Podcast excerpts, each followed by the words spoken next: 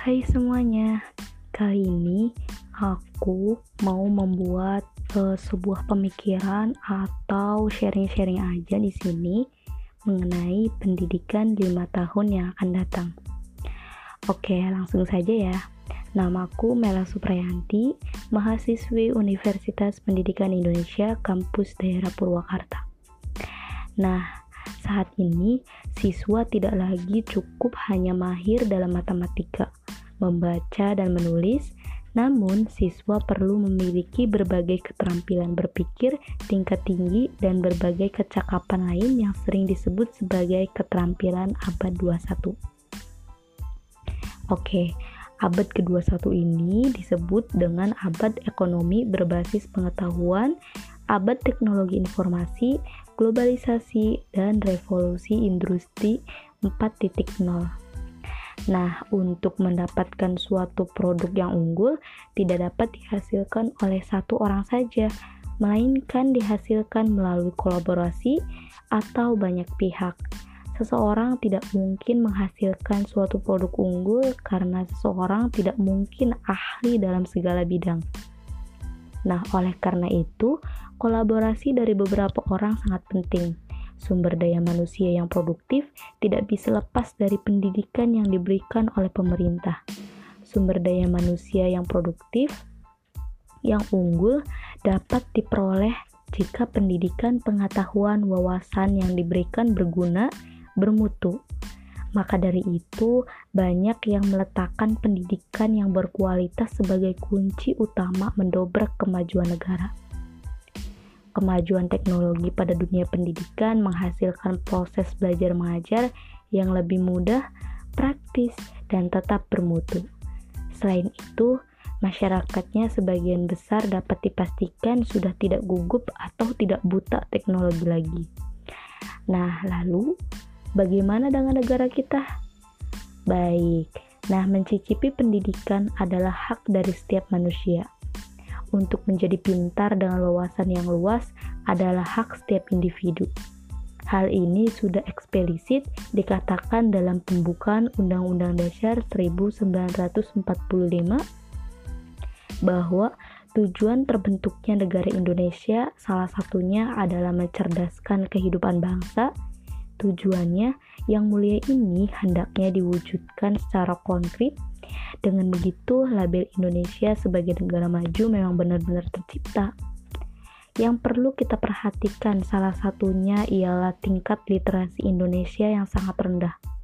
Kesadaran membaca masyarakat Indonesia masih jauh tertinggal dari negara tetangga Asia Tenggara. Literasi ini sangat penting bagi seseorang dalam memilih mengkritik, mengkritik, mengkritisi, mengevaluasi, mensintesis, dan menggunakan informasi yang bijak. Lalu, apakah tuntutan zaman sekarang? Baik, tuntutan zaman sekarang itu ialah iptek ilmu teknologi. Banyaknya lapangan pekerjaan yang sudah digantikan oleh robot, skill yang dibutuhkan industri saat ini yang tidak relevan sama ilmu yang didapat oleh sekolah. Yang didapat di sekolah maksudnya. Nah, menurut Lunerburg 2010, keterampilan lain yang juga tidak kalah pentingnya adalah keterampilan berkomunikasi. Seseorang yang memiliki keterampilan berkomunikasi dengan baik adalah seseorang yang mampu menyampaikan ide-idenya kepada orang lain. Untuk melakukannya, butuh banget peran dari semua pihak. Pemerintah, guru, dan bahkan orang tua yang sebagai fasilitator kepada anaknya. Gunanya apa? Gunanya untuk semua pihak ikut terlibat. Untuk apa? Dan aku yakin Indonesia akan lebih siap menghadapi perubahan zaman yang terjadi yang masa yang akan mendatang. Nah, kali ini aku ingin membahas mengenai pendekatan STEM yang nantinya akan menyambung pada pembelajaran abad 21. Oke, langsung saja ya. STEM itu dirancang oleh National Science Foundation, Desoito 2014, yaitu perpaduan sains, artinya kajian tentang dunia alam, teknologi, kajian produk yang dibuat untuk memenuhi keinginan atau kebutuhan manusia. Engineering atau rekayasa yaitu proses desain yang digunakan untuk memecahkan masalah. Dan yang terakhir ada matematika yaitu bahasa dari bentuk, angka, dan jumlah.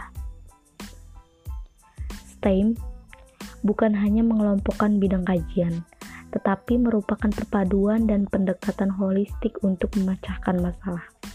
Nah, STEAM ini dirancang untuk mengembangkan berbagai keterampilan abad 21 yang dapat digunakan dalam semua bidang kehidupan sehari-hari seperti penalaran, pemecahan masalah, pemikiran kritis, keterampilan kreatif dan investigasi, pembelajaran mandiri, literasi teknologi, kerja sama tim, dan berkolaborasi serta keterampilan lainnya. Nah, pembelajaran STEM ini ini teman-teman disengaja untuk memadukan berbagai mata pelajaran ke dalam kurikulum terpadu seperti layaknya yang akan dialami seseorang di dunia nyata. Nah, kelima disiplin ilmu ini menjadi salah satu pendekatan pendidikan yang secara komprehensif sebagai pola pemecahan masalah melalui pengalaman belajar abad 21. Nah, metode STEM ini siswa diharapkan dapat memahami pembelajaran dan tidak hanya menghafal, kemudian lupa. Diharapkan siswa mendapat pengalaman-pengalaman yang baru setiap mereka belajar. Pengalaman yang langsung dialami oleh seorang anak itu akan menjadi kesan yang mendalam dan kehidupan sehingga anak tidak akan mudah lupa. Berbeda dengan metode ceramah yang biasa digunakan pada uh, zaman dahulu uh, biasanya aku sendiri waktu SD itu guru menggunakan metode ceramah. Nah, metode ceramah ini uh, yang biasa aktif atau yang sering aktif itu adalah gurunya, bukan siswanya. Jadi siswa hanya menerima materi yang didapatkan oleh guru dan guru uh, yang lebih aktif di dalam kelas. Berbeda dengan pembelajaran sekarang, kebanyakan, nah STEM ini adalah salah satunya yang mengajak siswa untuk aktif dalam pembelajaran suatu tujuan pembelajaran kurikulum 2013. Nah, siswa dapat mempelajari proses desain teknik di mana mereka mengidentifikasi dan mendefinisikan masalah melakukan penelitian, mengembangkan, kemudian dapat menguji, mengembangkan beberapa ide untuk solusi, dan sampai pada satu ide yang mereka desain hasilnya. Nah, siswa kemudian dapat menguji hasil itu, lalu merenungkan dan mengevaluasi desainnya, dan mendesain ulang untuk melakukan perbaikan. Nah, Melalui proses ini, siswa dapat belajar banyak keterampilan sosial, kolaborasi, kerja tim, dan kepemimpinan. Siswa juga dapat belajar untuk melakukan eksplorasi terbuka dan menyelidikan langsung, menjadikan ini bagian alami dari pembelajaran mereka, dan yang paling penting, mereka dapat terlibat dalam pembelajaran yang lebih mendalam untuk mengembangkan pola pikir untuk selalu berkembang, di mana kegagalan dianggap sebuah lang sebagai langkah positif menuju perbaikan dan solusi yang lebih baik. Maka, sangat dibutuhkan seorang anak itu mampu meningkatkan daya kreativitas dan berpikir kritisnya untuk dapat bersaing di masa yang akan datang. Perubahan yang berlangsung sangat cepat ini dapat memberikan peluang jika dapat dimanfaatkan dengan baik.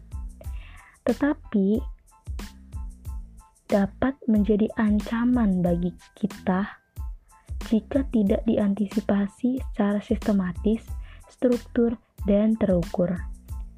Salah satu contoh dari perubahan yang sangat cepat ini adalah dalam bidang teknologi informasi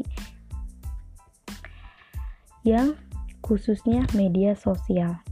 Belakangan ini, media sosial dimanfaatkan oleh orang-orang yang tidak bertanggung jawab untuk menyebarkan ujaran kebencian dan kebohongan atau hoax. Berpikir kritis ini adalah salah satu upaya untuk menangkal informasi bohong yang tersebar di media sosial dengan cara mencari informasi yang lebih valid, terus juga uh, mencari informasi-informasi dari media-media yang terpercaya gitu ya. Selanjutnya, uh,